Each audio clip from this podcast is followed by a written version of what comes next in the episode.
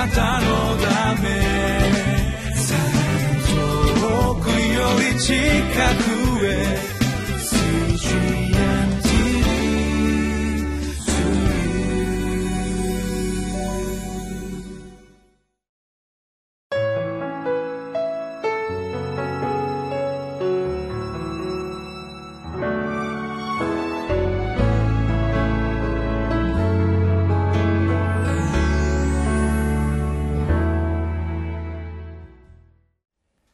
皆さんこんにちは。ニューホープ千葉の牧師住谷です。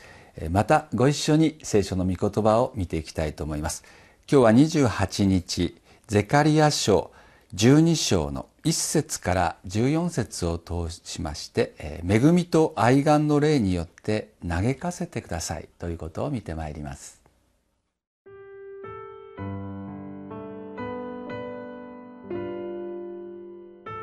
ゼカリア書12章1節から14節。宣告。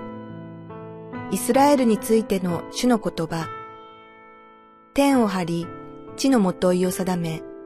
人の霊をその中に作られた方主の蜜げ。見よ私はエルサレムをその周りのすべての国々の民をよろめかす杯とする。ユダについてもそうなる。エルサレムの包囲されるときに、その日私はエルサレムをすべての国々の民にとって重い石とする。すべてそれを担ぐ者はひどく傷を受ける。地のすべての国々はそれに向かって集まってこよう。その日、主の蜜げ、私はすべての馬を打って驚かせ、その乗り手を打って狂わせる。しかし、私はユダの家の上に目を開き、国々の民のすべての馬を打って盲目にする。ユダの首長たちは心の中で言おう。エルサレムの住民の力は彼らの神万軍の主にあるとその日、私はユダの首長たちを焚き木の中にある火鉢のようにし、麦束の中にある燃えている松明のようにする。彼らは右も左も周りのすべての国々の民を焼き尽くす。しかしエルサレムはエルサレムの元のところにそのまま残る。主ははじめにユダの天幕を救われる。それはダビデの家の栄とエルサレムの住民の栄とがユダ以上に大きくならないためである。その日、主はエルサレムの住民をかばわれる。その日、彼らのうちのよろめき倒れた者もダビデのようになり、ダビデの家は神のようになり、彼らの先頭に立つ主の使いのようになる。その日、私は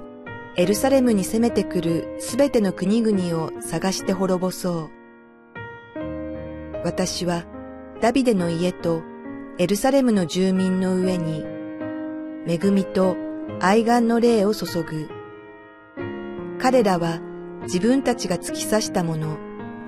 私を仰ぎ見、独り子を失って嘆くように、そのもののために嘆き、遺語を失って激しく泣くように、そのもののために激しく泣く。その日、エルサレムでの嘆きは、メギドの平地の肌でリモンのための嘆きのように大きいであろう。この地は、あの種族もこの士族も一人嘆く。ダビデの家の士族は一人嘆き、その妻たちも一人嘆く。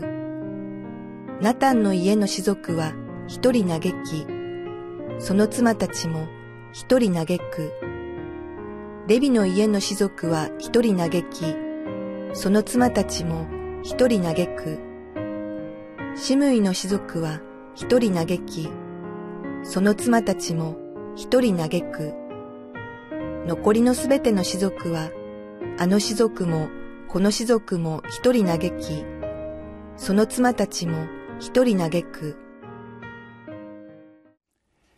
えー、ゼカリア書の12章は、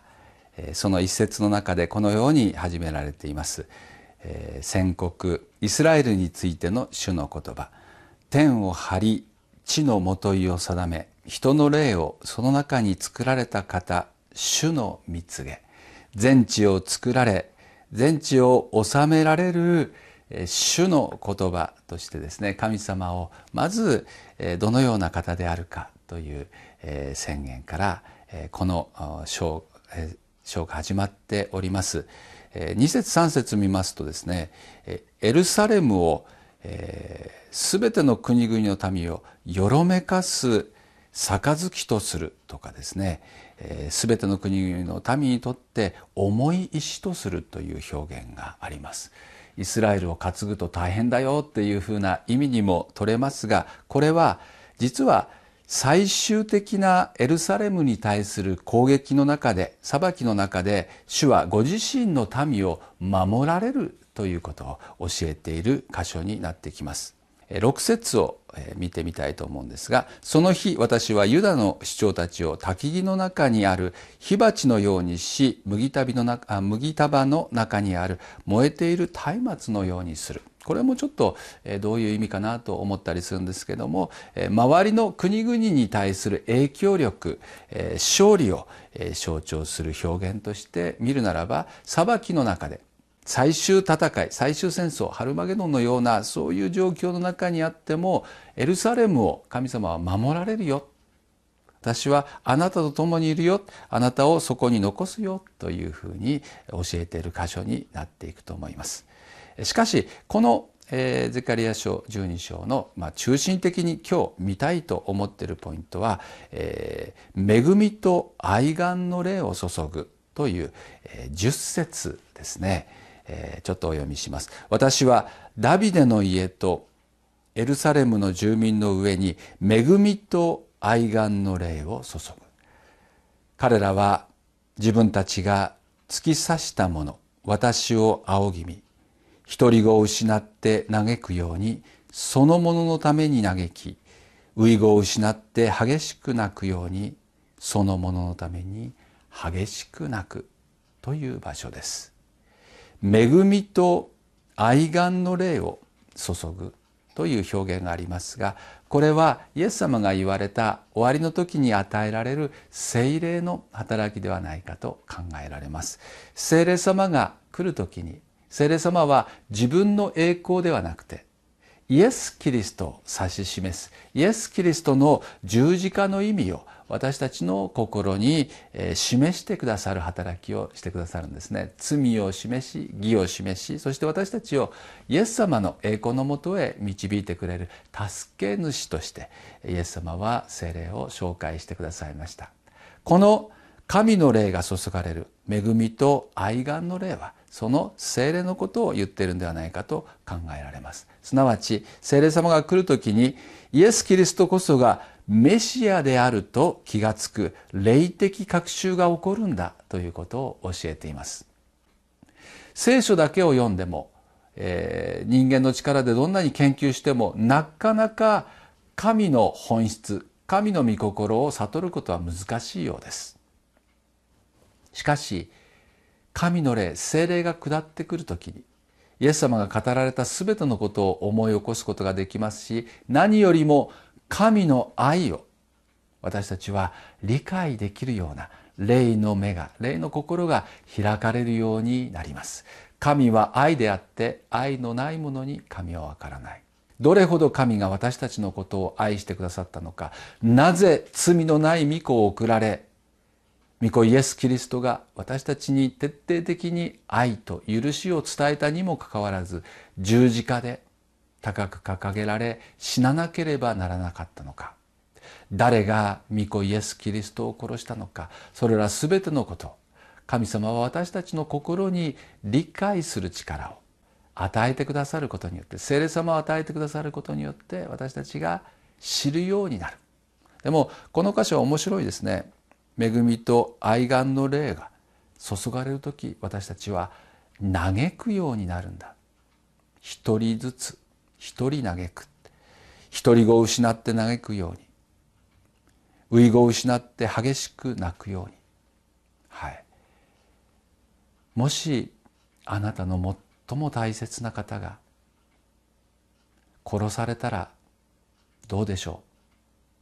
う。もし皆さんに子供さんがいるならば恋人がいるならばその方が呪われて苦しみながら死んでいったらどんな思いがするでしょうか？天のお父様の愛する一人子御子イエス・キリストが罪がないお方が人となってこられ全ての人類の恥ずべき恐ろしい罪を背負って十字架にかかられたとしたらどんな思いがするでしょう？皆さん気づいてください。父なる神ならば助けようと思えば助けられたんです。あなたが助けることができた子供さん恋人親最も大切な人をもし助けずに見殺しにしたとしたらどれほど心が砕かれるでしょう。愛する子供を目の前で取られ失っていったら親としてどれほど心が引き裂かれるでしょうか？精霊が注がれる時神の愛が示されます。神の許しと愛の深さが分かります。十字架の本当の意味がイエス・キリストのあの苦しみがどれほどのものであったか分かるようになります。私もある時精霊によってイエス・キリストの十字架の意味を深く示されたことがあります。夢の中で浅い眠りだったと思うんですけれども神様そのことを示してくださいました。私の両手に太い錆びた鉄の杭が突き刺せられそしてハンマーで打ちつけられるその夢を見ました。思わず夢の中だったんですけどもうわー大声を上げてそれを振り払おうとして起き上がってしまったことを覚えています。とてもじゃないですけども。手に杭を受けるその幻の恐怖で私は飛び起きてしまいました。足に杭を受けるところまで行けません。脇腹を槍で突き刺される。頭に茨の冠をかぶせられる。もうそれら全てを経験したわけではありません。ただ手に片手に太い杭が打ち込まれるという恐怖で私は目を覚ましてしまいました。汗をびっしょりかいていました。ああイエス・キリストの恐怖イエス・キリストの惨めさ。どれほどの恐怖痛み苦しみだったのかハッとさせられました。イエス様は全ての人の罪呪い苦しみを受けるために十字架にかかられました。聖霊が注がれる時そのことが私たちの一人一人の体験として分かるようになると聖書は言っています。あなたのために御子イエス・キリストが十字架で死なれました。それゆえに私たちは呪いの中ではなく祝福の中に勝利の中に入れられたと書いてあります。終わりの時にどれほど悲惨な大変な状況が来ようとも神様は私たちを守ってくださいます。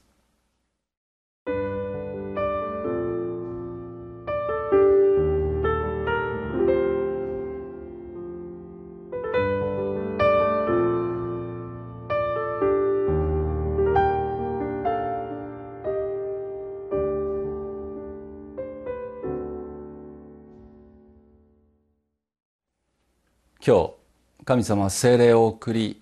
あなたの心に御子イエス・キリストの十字架の真の意味を伝えたいと願っています。御子イエス・キリストの苦しみはその十字架のむごたらしい姿は全てあなたを救いあなたを罪の苦しみから呪いの中から解放し真の喜びと命をあなたに与えるためなんです。神はあなたを子として愛しておられます。主イエス・キリストを主イエス・キリストの十字架を通して見上げ信じ心に受け入れてみませんか。皆さんのためにお祈りをいたします。イエス様今日精霊を注いでくださって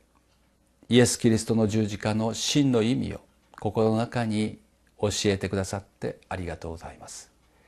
イエス・キリストの十字架を信じます。私のすべての罪が許され神の子とされたことを信じます。呪いの中ではなく祝福の中に神の子として